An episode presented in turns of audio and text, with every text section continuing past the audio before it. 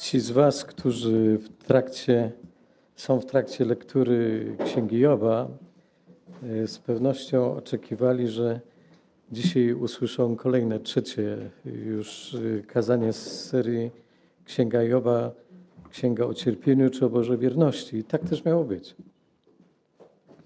Ale przygotowując się do dzisiejszego zwiastowania, a miało ono być poświęcone drugiej co do ważności postaci tej księgi, osobie szatana, w pewnym momencie zorientowałem się, że przecież najbliższa niedziela to święto zesłania Ducha Świętego. Oczywiście każda niedziela jest poświęcona osobie Ducha Świętego, ale mam taką nadzieję, że nie będziecie mi tego mieli za złe, że dzisiejsze zwiastowanie będzie poświęcone właśnie osobie Ducha Świętego. Natomiast do Joba wrócimy w przyszłą niedzielę. Dla tych z was, którzy nie zdążyli jeszcze zacząć czytać, myślę, to będzie też taki dobry impuls, żeby wgłębić się w treść tej księgi. Natomiast ja zachęcić chcę was do tego, żebyście otworzyli Ewangelię Jana, rozdział 14. I z tego 14 rozdziału chcę przeczytać 3 wersety, 16, 17 i 18. Strona 1158.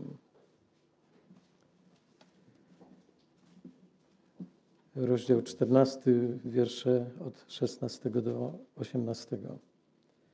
Ja prosić będę Ojca i da wam innego Pocieszyciela, aby był z wami na wieki, Ducha Prawdy, którego świat przyjąć nie może, bo go nie widzi i nie zna. Wy go znacie, bo przebywa wśród was i w was będzie. Nie zostawię was sierotami, przyjdę do was. Jeżeli, kochani, czytamy 14 rozdział Jana, to myślę, że jesteśmy świadomi, że jesteśmy w temacie Ostatniej Wieczerzy. Pan Jezus nie miał w tym momencie dla uczniów dobrych wiadomości. Zapowiada to, co ma za parę godzin się wydarzyć, że jeden z nich będzie osobą, która go wyda na śmierć, później Jezus, że zostanie skazany, a potem ukrzyżowany. I na pewno nie tego oczekiwali uczniowie po paschalnej wieczerzy. Wszak Pascha była największym świętem. I uczniowie byli przerażeni. Ale okazuje się, jeżeli patrzymy na ten rozdział, to nie tylko uczniowie byli przerażeni, ale ogromnie przejęty był sam Pan Jezus. Zresztą Jan pisze w 13 rozdziale, wierszu 21, i w wielkiej udręce ducha Jezus powtórzył swoje słowa: tak naprawdę jeden z was mnie zdradzi. I Pan Jezus jest wstrząśnięty, pomimo że wiedział doskonale, że jeden z 12, jeden, w którego inwestował przez 3 lata, który był świadkiem wszystkich cudów i wszystkich znaków, wyda go za niewielką kwotę pieniędzy. Ale już po chwili Pan Jezus, pomimo że ma przed sobą perspektywę strasznej śmierci, zaczyna uczniów pocieszać. To jest niesamowite, że jest w stanie wznieść się ponad to wszystko i zaczyna uczniów pocieszać. Pierwszy werset 14 rozdziału. Niech się nie trwoży serce wasze, wierzcie w Boga i we mnie wierzcie. I potem powtarza uczniom obietnicę o zesłaniu kogoś, kto pozostanie z nimi na wieki, Ducha Świętego. Proszę, byście mieli przed sobą ten fragment. Ja będę chciał go jeszcze raz przeczytać w najnowszym tłumaczeniu według przekładu dynamicznego, gdzie czytamy: ja natomiast wstawię się, by Ojciec przysłał wam innego rzecznika, opiekuna i adwokata, Ducha Prawdy, którego ten świat nie przyjmie, ponieważ nie będzie go mógł zobaczyć ani w inny sposób rozeznać.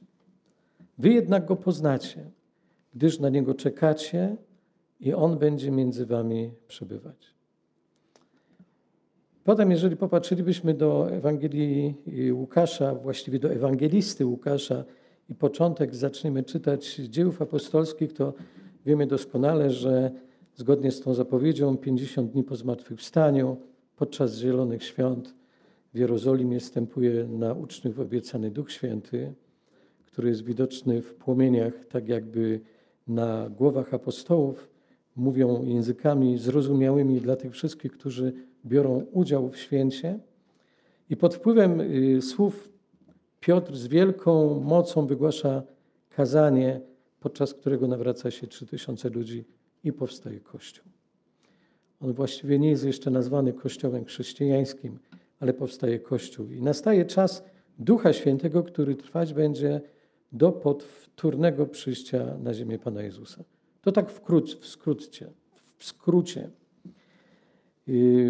Kim w takim razie jest ten, którego mocą to wszystko się stało? Czytaliśmy słowo na początek nabożeństwa z proroctwa Zachariasza, że mocą Ducha Świętego to się stanie. Taki króciutki, dosłownie króciutki rys dogmatyki, ale trzeba przynajmniej wiedzieć, o co chodzi, bo myślę, że nie zawsze jest to zrozumiałe. Duch Święty, jak wiemy, jest trzecią osobą Trójcy Świętej. Znaczy, dla nas to jest normalne. Natomiast okazuje się, że to nie jest takie normalne, gdy idzie o kwestię, że mamy do czynienia z trzecią osobą Trójcy Świętej. Tworzy jedność z Bogiem Ojcem, Stworzycielem i z Bogiem Synem, Odkupicielem. Jego głównym celem, gdy chodzi o Ducha Świętego, jest nasze uświęcenie. Pismo Święte jasno mówi, że uświęcenie jest konieczne w procesie wzrostu i rozwoju wierzącego człowieka. I moglibyśmy powiedzieć, próbując w 3 zdaniach wyrazić działanie Trójcy Świętej, że Duch Święty,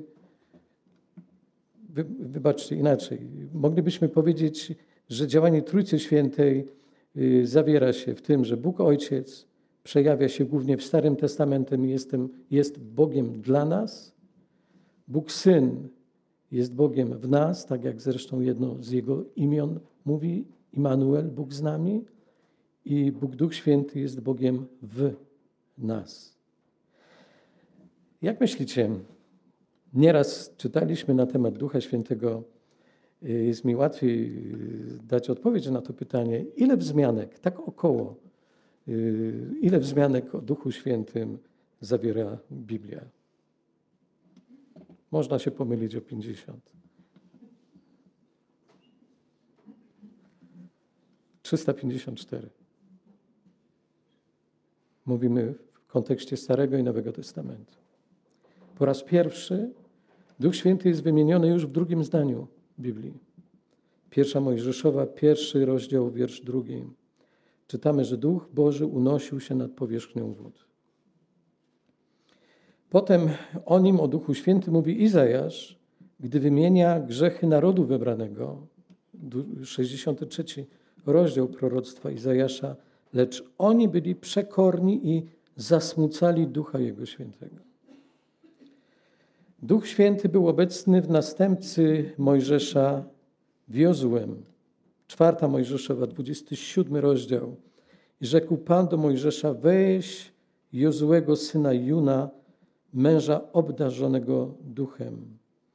I wreszcie Duch Święty przemawiał przez usta proroków. Nehemiasz, rozdział 9.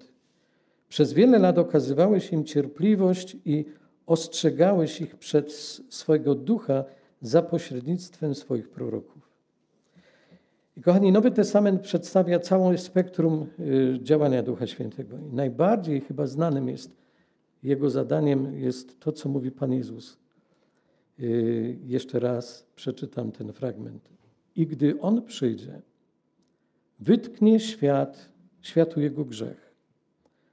Do niego również należeć będzie przekonywanie świata w sprawie Bożej sprawiedliwości, czym ona jest i w czym się realizuje, a także według jakiej normy odbędzie się sąd Boży. On bowiem wykaże światu, iż jego fundamentalny grzech polega na tym, że mi nie zaufał. Kochani, jeżeli popatrzymy do tekstów Nowego Testamentu, gdybyśmy zrobili takie zestawienie, czym się Duch Święty zajmuje, albo w jakim celu został powołany, do czego został powołany, to wiemy, że Duch Święty jest tym, który uczy i przypomina, przebywa w człowieku, składa świadectwo, wprowadza w prawdę. Duch Święty jest tym, który mówi, który oznajmia, który powołuje do służby, który wysyła swoich pracowników, wstawia się za nami, zabrania robić pewne rzeczy, rozdziela swoje dary. W języku greckim jest on nazywany parakletem, co z kolei tłumaczone jest między innymi jako pocieszyciel. Między innymi jako pocieszyciel. Nie jako w głównej mierze, ale jako jeden z elementów, jedno określenie. I w czasach Nowego Testamentu określenia tego paraklet używano w różnych znaczeniach. I mamy do czynienia z Duchem Świętym, a po raz kolejny mamy łaskę przeżywania świąt zesłania Ducha Świętego. Aczkolwiek myślę, że byłoby biedne chrześcijaństwo, jeżeli raz w roku tylko mielibyśmy sposobność, żeby poświęcać czas osobie Ducha Świętego. Ale gdy mówimy o paraklecie, to mamy do czynienia z nim w kategoriach nauczyciela. Jeżeli pójdziemy pod tym kątem znaczeniowym, to wtedy obietnicę Pana Jezusa z wiersza 16 możemy odczytać: ja poślę wam innego nauczyciela. Kiedy uczniowie przez 3 lata szli za Jezusem, bardzo często używali według niego czy określenia, które brzmiało rabbi, nauczycielu. Bo sam Pan Jezus posiadał wiedzę, jaką dzielił się z innymi, posiadał doświadczenie, z którego mogli korzystać ci, którzy chcieli. I wreszcie posiadał autorytet, w którym przemawiał i składał świadectwo. I moglibyśmy spokojnie wyrazić to słowami, gdy idzie o słowa Pana Jezusa: gdy ja odejdę, poślę wam innego nauczyciela, który wprowadzi was we wszelką prawdę i który będzie was nauczał. Natomiast dosłownie czytamy: lecz gdy przyjdzie on, Duch Prawdy, wprowadzi was we wszelką prawdę, bo nie sam mówić będzie, lecz cokolwiek usłyszy, mówić będzie i to, co ma przyjść, wam oznajmi. Drodzy, nikt nie może w kategoriach duchowych osobiście poznać Jezusa, nikt nie może odkryć w nim żyjącego Zbawiciela, jeżeli nie jest nauczany, jeżeli nie jest przekonywany przez Ducha Świętego. To Duch Święty przekonuje, kim jest Pan Jezus. Jego zadaniem jest nauczanie. Nie ma w Biblii takiej prawdy, którą moglibyśmy głęboko i prawdziwie zrozumieć bez pomocy tego nauczyciela. Jeżeli jesteśmy w trakcie czytania Słowa i pewne rzeczy nam się objawiają, jeżeli nam się wydaje, że to jest konsekwencja naszej mądrości, to jesteśmy w błędzie.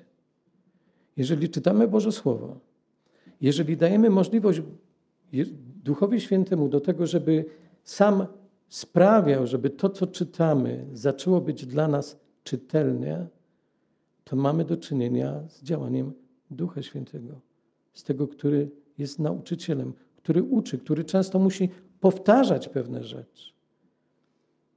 Oczywiście mamy do czynienia, to jest mniejszość, mamy do czynienia z ludźmi, którzy, jeżeli się czegoś uczą, dysponują pamięcią fotograficzną, raz przeczytają i już umieją.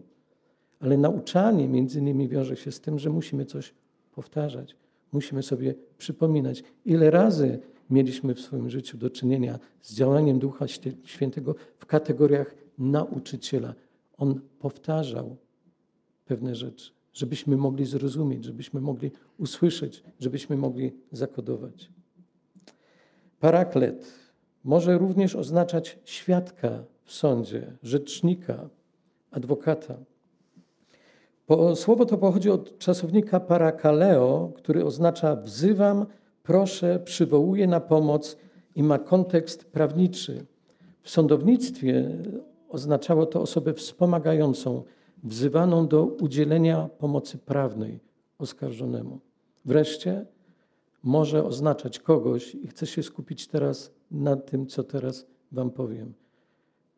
Może oznaczać kogoś, kto popycha daną osobę do przodu, kto dodaje otuchy, kto ożywia, kto lituje się, kto broni, kto jest orędownikiem czy rzecznikiem kogoś lub jest sam tym,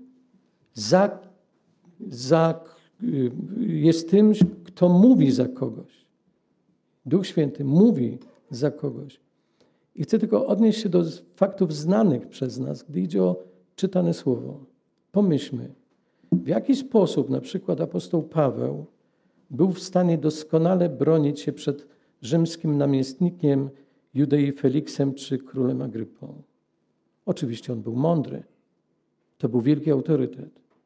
Ale jeżeli mówimy, że mamy do czynienia z kimś, kto jest orędownikiem, kto pomaga w udzieleniu pomocy prawnej, to rzeczywiście, kiedy czytamy Dzieje Apostolskie, to faktycznie Paweł czuł pomoc. I jestem przekonany również, pomimo tego, że był bardzo mądry, gdyby miał okazję posłuchania samego siebie w momencie, kiedy stoi przed Agryppą albo kiedy mówi przed Feliksem, byłby zaskoczony słowami, które wypowiada. Dalej. Dzięki komu Szczepan miał odwagę świadczyć rozjuszonym członkom Rady Najwyższej o tym, że Jezus jest Zbawicielem. Dzięki czemu dzisiaj w wielu krajach prześladowani chrześcijanie, patrząc z odwagą śmierci prosto w oczy i niejednokrotnie ginąc, nie wyrzekają się wiary w Pana Jezusa. Wreszcie dzięki komu mamy odwagę mówić innym o tym, kim dla nas jest Pan Jezus i co dla nas uczynił. Dzięki działaniu Ducha Świętego. Kochani, dlatego, że Duch Święty, żyjący w sercach Bożych dzieci, zarówno kiedyś, jak i dzisiaj, daje siłę i determinację do tego, by być świadkami Pana Jezusa tam, gdzie jesteśmy. Ale Duch Święty jest adwokatem jeszcze w innym znaczeniu. Paweł pisze, Rzymian 8. Podobnie i Duch wspiera nas w niemocy naszej. Nie wiemy bowiem, o co się modlić, jak należy, ale sam Duch wstawia się za nami w niewysłowionych westchnieniach. Kochani, zadaniem Ducha Świętego zatem jest przedstawianie naszych westchnień, niewypowiedzianych myśli, pragnień.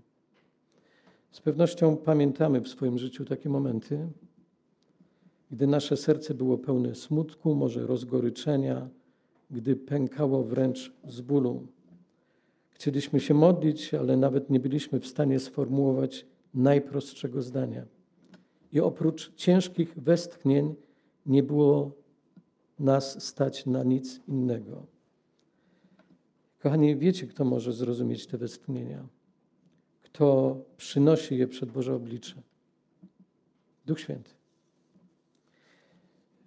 Drodzy, przez te 1,5 roku miałem wiele takich momentów, gdzie byłem Bogu wdzięczny za to, że mam kogoś, kto rozumie każdą moją myśl. Kiedy nie miałem nawet siły, powiem szczerze, nie miałem nawet chęci, ale miałem świadomość, że Duch Święty jest tym, który rozumie moje westchnienia. Niewypowiedziane słowa, niewypowiedziane modlitwy.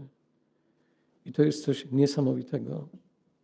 Mieć kogoś takiego przy swoim boku, kiedy mamy do czynienia z Duchem Świętym. Jednak najczęstszym i najbardziej popularnym tłumaczeniem, gdy chodzi o słowo parakletos, jest określenie pocieszyciel. Powiem wam, że człowiek zaczyna rozumieć pewne sformułowania, kiedy sam pierw musi coś przeżyć. My jesteśmy rewelacyjnymi fachowcami w pewnych tematach, które nas nie dotykają. Teoretykami jesteśmy. A życie ma to do siebie, że weryfikuje naszą teorię.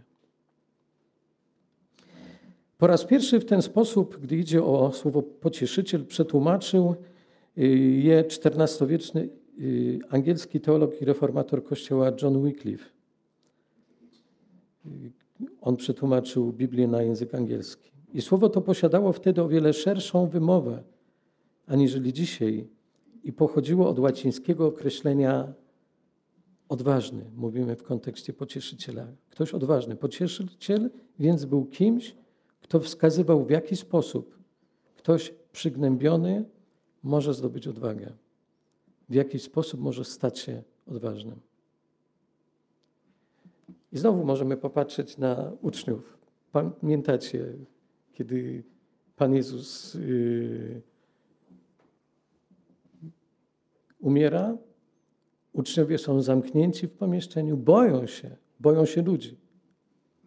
A potem kilkadziesiąt dni później wstają odważnie i mówią o rzeczach tak niesamowitych, że rzeczywiście zaczyna się coś niesamowitego dziać, gdy idzie o Jerozolimę. Czterokrotnie w Ewangelii Jana w ostatnich godzinach życia Pan Jezus, mówiąc uczniom o konieczności swego odejścia i widząc ich zasmucone twarze, nazywa Ducha Świętego Pocieszycielem. 14 rozdział Jana, wiersz 16. Ja prosić będę Ojca i da wam innego Pocieszyciela, aby był z wami na wieki. Potem mamy wiersz 26. Lecz Pocieszyciel Duch Święty, którego Ojciec pośle w imieniu moim, nauczy was wszystkiego i przypomni wam wszystko, co wam powiedziałem. Potem wiersz 15, rozdział 15, wiersz 26. Gdy przyjdzie Pocieszyciel, którego ja wam poślę od Ojca, złoży świadectwo o mnie. I rozdział 16. Lepiej dla was, żebym ja odszedł, bo jeśli nie odejdę, Pocieszyciel do was nie przyjdzie. Kim jest Pocieszyciel? To osoba, która współczuje, która okazuje empatię, kiedy ktoś jest smutny czy przeżywa jakąś życiową tragedię. To on stara się pomóc poprzez swoją postawę, poprzez swoją obecność i poprzez słowa, które wypowiada. Ale znaczenie słowa parakletos jest jeszcze szersze. To ktoś, kto łagodzi ból i smutek, daje ulgę, dodaje otuchy i pocieszy. Życie ma to do siebie, że musimy nieraz stawiać czoła licznym problemom i przeciwnościom. Pan Jezus w czasie ostatniej wieczerzy zapowiedział takie trudności również swoim uczniom. Ale mówił też, po mojej śmierci czeka was niełatwe zadanie. Posyłam was w trudne sytuacje, będą was prześladować dla mego imienia, ale nie bójcie się, wyślę wam pomocnika, pocieszyciela, Ducha Świętego, który wskaże wam, co macie czynić i umożliwi wam wszystkie zadania. Nie tylko, że wam wskaże, ale wam umożliwi. Nie tylko, że Duch Święty pokazuje, co mamy zrobić, ale daje możliwość, jak to zrobić. W jaki sposób Duch Święty przynosi pociechę, pomoc, wsparcie? Poprzez swoje słowo, które zamieszkuje w nas. Poprzez innych ludzi. Apostoł Paweł w liście do Koryntian w drugim liście, w pierwszym rozdziale pisze: Błogosławiony niech będzie Bóg i Ojciec Pana naszego Jezusa, który pociesza nas we wszelkim utrapieniu naszym, abyśmy tych, którzy są w jakimkolwiek utrapieniu, pocieszać mogli taką pociechą, jaką sam nas Bóg pociesza. W innym tłumaczeniu. Jakże wspaniały jest Bóg, źródło wszelkiego miłosierdzia, który tak cudownie pociesza i posila w trudnościach i w doświadczeniach. Czyni to dlatego, abyśmy tę samą pociechę i pomoc mogli przekazywać tym, którzy są utrapieni i potrzebują zrozumienia i podniesienia na duchu. Wreszcie, w jaki sposób Duch Święty daje nam pociechę? Poprzez świadomość tego, że do Niego należymy i że On ma wszystko w swojej kontroli. Kochani, definicja z języka greckiego, która mnie osobiście bardzo się podoba, mówi, że pocieszyciel to ten, który kładzie cię na ciepłym łożu bezpieczeństwa. Pocieszyciel to ten, który kładzie cię na ciepłym łożu bezpieczeństwa. Nie wiem, w jakich sytuacjach życiowych się znajdujecie, aczkolwiek w stosunku do niektórych wiem. Natomiast teraz, kiedy właściwie kończę to kazanie, chcę was zachęcić, żebyście zamknęli oczy.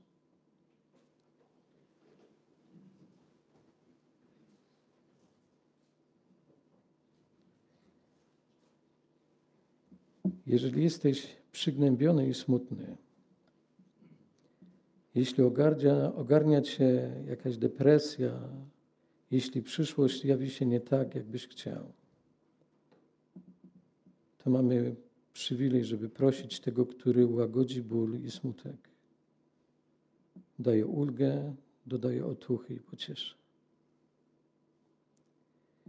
Jeśli wydajesz się w swoich oczach bezwartościowy, wołaj tego, który nauczy cię wszystkiego i przypomni ci wszystko, co powiedział Pan Jezus. Jeśli ktoś cię prześladuje i w jakikolwiek sposób kpi i wyśmiewa z twojej wiary, nie bój się, bo Pan Jezus wyśle ci pomocnika Ducha Świętego, który wskaże ci, co masz czynić i umożliwi wszelkie działanie. Jeśli brakuje ci po prostu odwagi, On pokaże, jak przygnębiony może zdobyć odwagę. Jeśli czujesz się słaby, masz przywilej, żeby modlić się i wołać, a przekonasz się, że Duch wspiera nas w niemocy naszej. Mamy wielki przywilej, aby się napełniać Jego mocą codziennie. A wtedy będziemy mogli się przekonywać, że On położy nas na ciepłym łożu bezpieczeństwa. Drogi Ojcze,